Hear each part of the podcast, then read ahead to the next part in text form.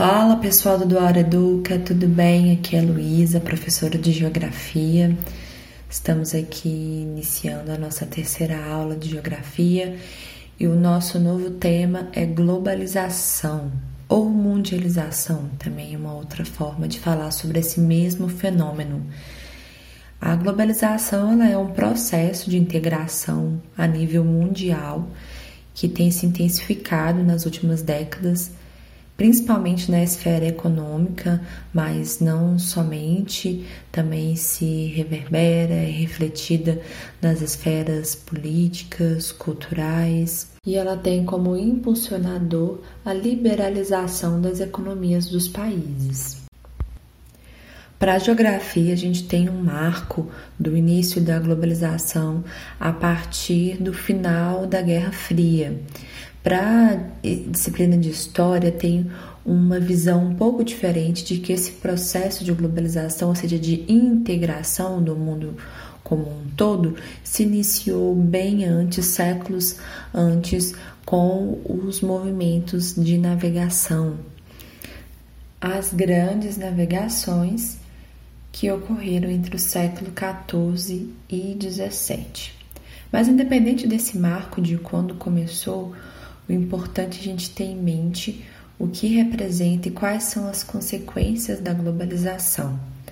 A globalização ela se dá principalmente em função dos avanços, dos avanços da comunicação e dos transportes.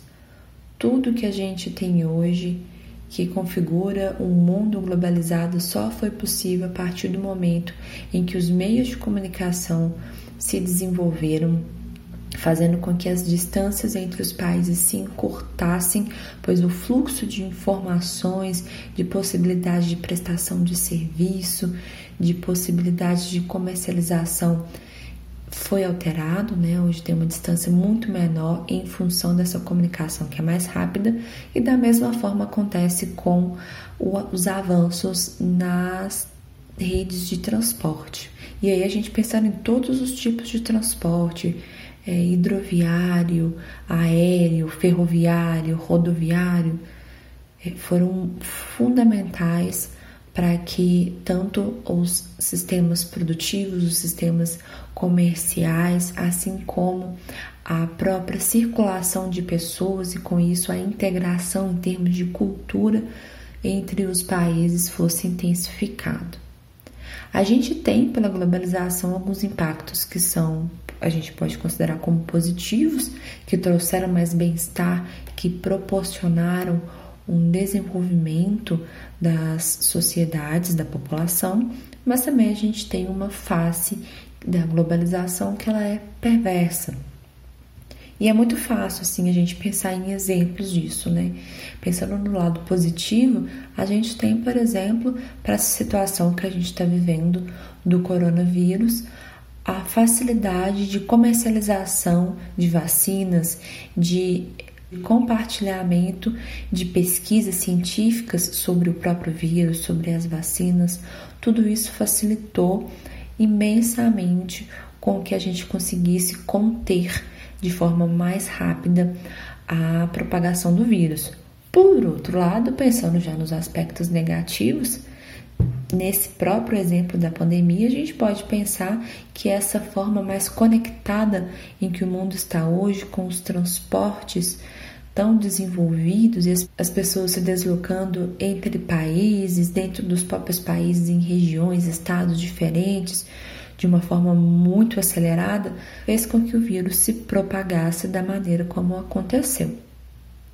Um outro lado muito perverso também que a gente percebe na globalização é o aumento das desigualdades sociais, em que a gente percebe que os países e aquelas pessoas, aqueles grupos de pessoas que possuem mais dinheiro têm uma facilidade maior em continuar acumulando riquezas nesse sistema globalizado e explorando uma outra parcela de países e pessoas que se encontram em situações mais desfavorecidas e principalmente que estão nos chamados países subdesenvolvidos ou em desenvolvimento. Existe um grupo de atores econômicos que são chaves, são fundamentais para a gente entender a globalização, que são as transnacionais, as empresas transnacionais ou seja, aquelas empresas que os seus limites, as suas fronteiras geográficas, elas passam a ser quase que invisíveis. É uma empresa que ela tem uma sede num país, mas ela tem filiais em diversos países, ela tem acionistas, né? Ou seja, as pessoas que imputam, que colocam dinheiro para aquela empresa funcionar, também são de nacionalidades diferentes.